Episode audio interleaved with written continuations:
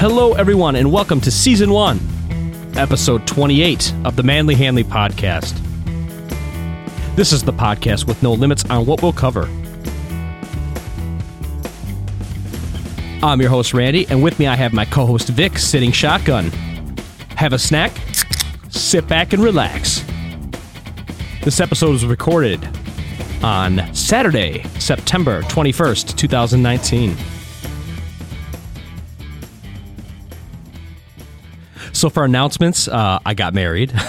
Actually, uh, Krista, my wife, did as well. We got married, and we just got back from our honeymoon. Um, we went to Spain and Paris. It was a dream. It was amazing. I have never been to Europe in my life. Uh, I'm 37 years old. I've never been to Europe. She's been there quite a few times, but never to either Spain or Paris. And we had a blast. It was just it. It was great. So it's back to work like everybody else. Um, I really never take days off, so it was really weird to take off two weeks. But for the reason I took it off, it was just the greatest two weeks of my life. Uh, the wedding was phenomenal. Uh, Krista's, of course, still busy. She's still out uh, running errands, um, as I am as well, but taking a break to record this episode. Um, hard to relax even during the time we're supposed to be relaxing because we're still celebrating. It's just, it's just we got the greatest family. We're so blessed. Um, having just having a great time this September has been amazing. Um, so today's episode uh, is titled "The Right Idea for a Better Internet Experience."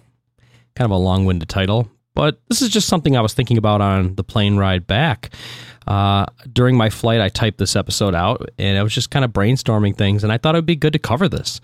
Um, so it's crazy. I was searching for, you know, X product online, and minutes later, I see advertisements in my Facebook feed. This is ridiculous.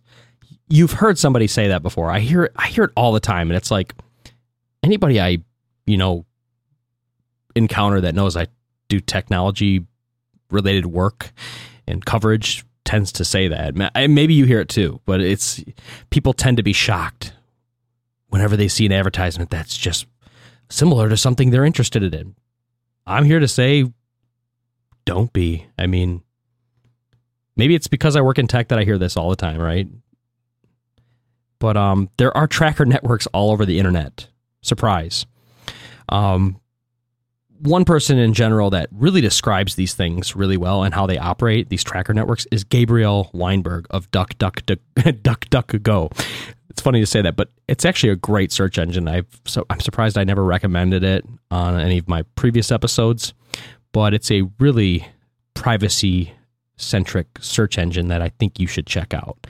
So Gabriel explains it best, in my opinion, um, regarding how companies embed trackers in their website code heck, my, my WordPress site, the, the one that randyhanley.com is hosted on, uh, that's run, it's running uh, WordPress, that has embedded code in it because I was required by Google to install it in order to monetize my ads. Um, so, disclaimer, I mean, they're all over the internet.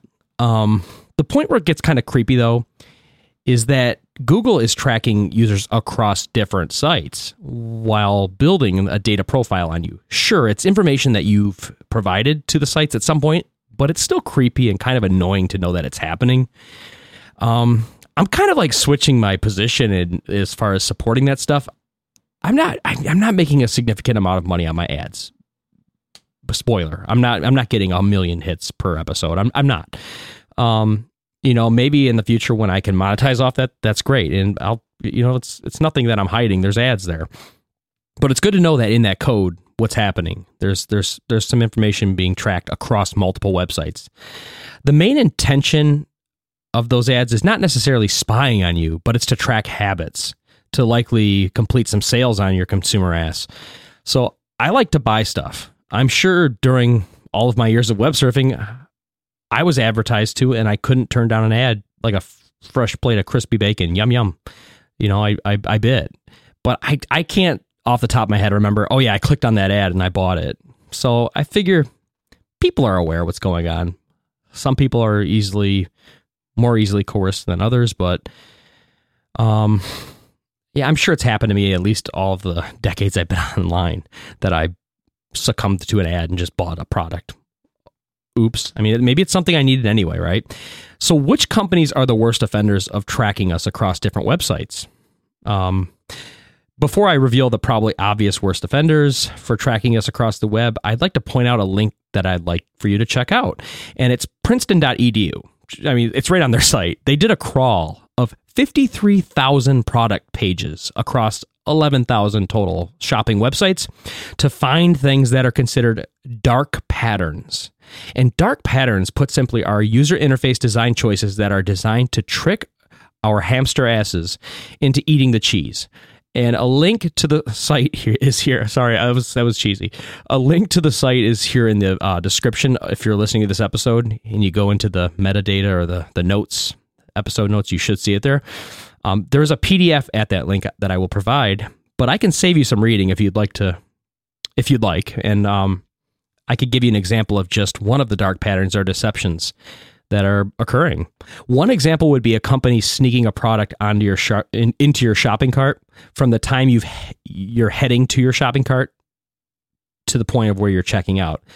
Uh, so this study that was conducted recorded deceptive acts like that across all websites. They've even screenshot and documented every step and page during the study. So hard to argue with what they've uh, I mean, plus they're credible, so um, hard to argue with their study, which um, or be you know think it's a conspiracy. It's real. It's happening. So page thirteen of the study in particular, I was kind of just browsing through it, and I noticed that it breaks down different types of dark patterns measured. Uh, the study directly calls out some offender sites such as uh, chicwish.com. That's C H I C, like chic, I guess. Chicwish.com, where they posted in red lettering, sale will soon end or end soon, with no actual time or day when the alleged sale will end. So that's considered a dark pattern in their scale. Um, these things are easy to miss, but it's shady business or just dishonest in the least. Uh, a bonus one. I bet you. Uh, I bet that just about anyone listening to this episode has seen the dark pattern. Um, where the website gives you the champ shaming like pop up where it's like, yes, I'd like to add this to my cart today to save 25%, or no, I'd like to pay full price. Kiss my ass, right? I mean, that's what you probably think when you see that.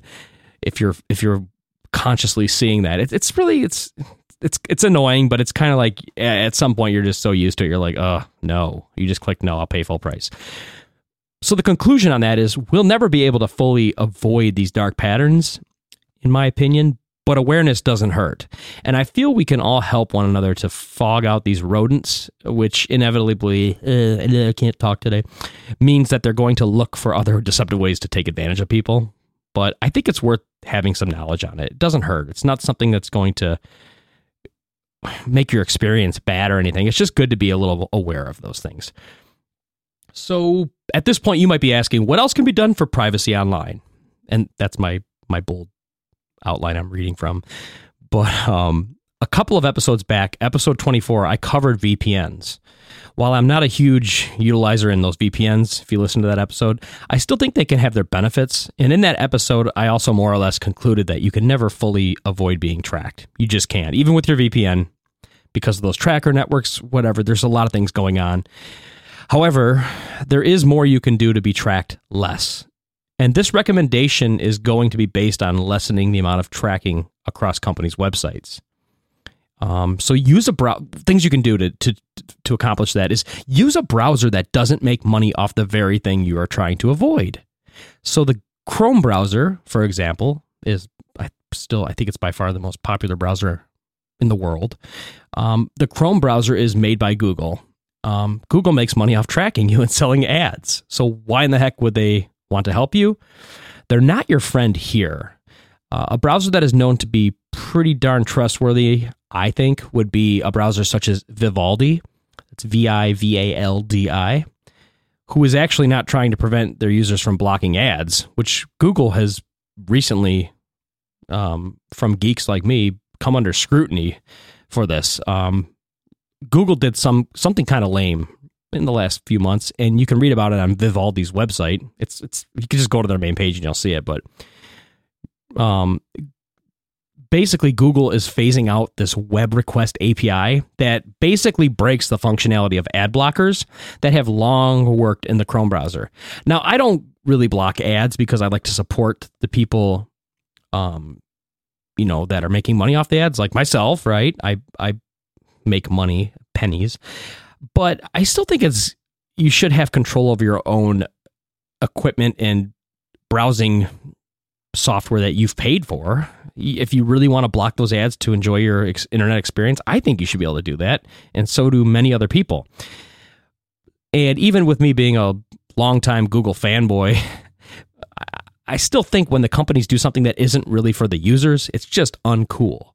And Vivaldi wants their users to have a choice of what browser of what the browser can do and cannot do. Um, and I think people deserve much more privacy across the web than they're getting with Google's browser. And I mean, side note, Google does have a browser, an open source version that Chrome is derived from, and that's called the Chromium browser. So maybe there's less tracking in that and you know what's going on because it's open source. That's cool. So if you still want to use that, I mean, I, I, I think it's a good browser as well.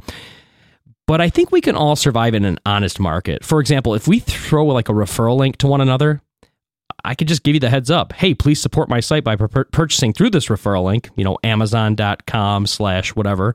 It doesn't cost you any money, but I get a small percentage of the purchase. Something along those lines. That's just an honest way to exchange and support one another without trying to deceptively or dark pattern the web. Something along those lines. So, another thing you can do for your privacy online is to use DuckDuckGo search engine.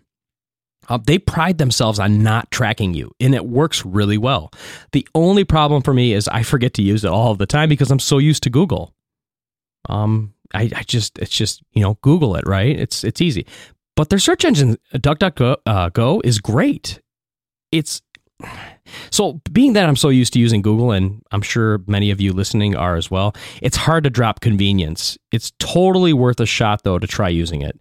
And I'll include a link in the description where DuckDuckGo gives you the bullet points on how you can help encourage others to avoid being tracked. It's just duckduckgo.com forward slash spread, like spread the knowledge, you know. Um, I think a killer concoction, though, for some privacy could be using the Chrome browser with the DuckDuckGo plugin or the extension, if you will. The DuckDuckGo extension for Chrome uh, basically blocks Facebook and Google hidden trackers. Firstly, and and those are some of the worst offenders. Surprise! I said I would reveal that in the episode. Um, Google by far, it's like many, many, many times worse than all the other sites um, uh, that they studied in the tens of thousands of uh, studies. site study. Um, the extension of though for the Chrome browser, the DuckDuckGo plugin also forces sites to use an encrypted connection when it's available. Now there are many sites out there on the internet still that don't use encryption. Um, they need to get their act together. Uh, every site should use encryption. There's no exception. They they just need to get on board um, for the security of everybody on the web. But uh, that can killer concoction, I think, is the best you can do if you don't want to drop the Chrome browser. Is just install the DuckDuckGo plugin. It will do a lot for you. Or just maybe use the Vivaldi browser that, like I've mentioned, and use it uh, with DuckDuckGo as your homepage. I think that's a great measure you could take. Even though Chrome appears that it can be tweaked by adding these secure extensions, I can't say I can trust um, Google 100% in the way that the browser was compiled down to every line of code. Like I don't know what's in that browser down to the core because it's the main version of Chrome, uh, the the the big release like Chrome. Um, anything could be going on there, and you'd never know because Chrome is like a proprietary version of the open source Chromium that I've mentioned, but contains more proprietary abilities such as codec playback and the ability to auto update. Which for most people, it's convenient and easy. It's you know, why would I go through the trouble of um, updating my browser manually or having to send in bug reports if something crashes? Browsers don't crash that often anymore. You can just use Chromium and be safe, or Vivaldi, like I've mentioned. Just uh, looking out for my fellow geeks out there. Um, but with an open source piece of software like Chromium or any software that's listed as GNU or open source, whatever, GNU is uh, GNU, by the way. Um, with that open source software, you can disassemble, disassemble. I cannot talk. Sorry. Um, you can disassemble the software down to every line of code to see what it's made of, in short, okay? Am I going to do that? No. I'm too lazy to get into that type of geekery nowadays. I used to, maybe a little bit here and there, but it's good to know that open source software has that transparency. It's just honest. Uh, something else you may not know about DuckDuckGo, though, is their site explains things very well. They have a page uh, also. It's it's um, spreadprivacy.com forward slash protection from ISP spying. That's a long URL. I'll also have that uh, typed in the description perfectly for you to click on if you'd like. Uh, it explains how an ISP, your internet service provider, that is, can spy on you and which types of pages they can typically see. They write it in an easy to understand explanation, though. I like that. If you just want a quick read and it's easy to digest. So, with that, that's the end of today's episode. I'd like to say, see you on the duck side. That sounds cool. I don't watch Star Wars, but uh, I'd like to thank our audience for listening always, and I'm glad to be back. Uh, Krista will be joining me on another episode soon. Those episodes are much more fun having her here because we just play off each other well, and it's it's a lot of fun. Um, thanks for putting time aside though to listen to the podcast. I have to thank Vic the cat for sitting shotgun, just begging for snacks all day. If you're a new listener to the Manly Hanley podcast, we would love to hear from you. Visit our website and leave a comment. While you're there, be sure to subscribe to the newsletter. Also, follow Randrums on Twitter. I'm not very active on there and I really don't care, but I have a Twitter account. Also, like the Manly Hanley Podcast Facebook page. Thanks a lot for listening, everyone. Have a great day.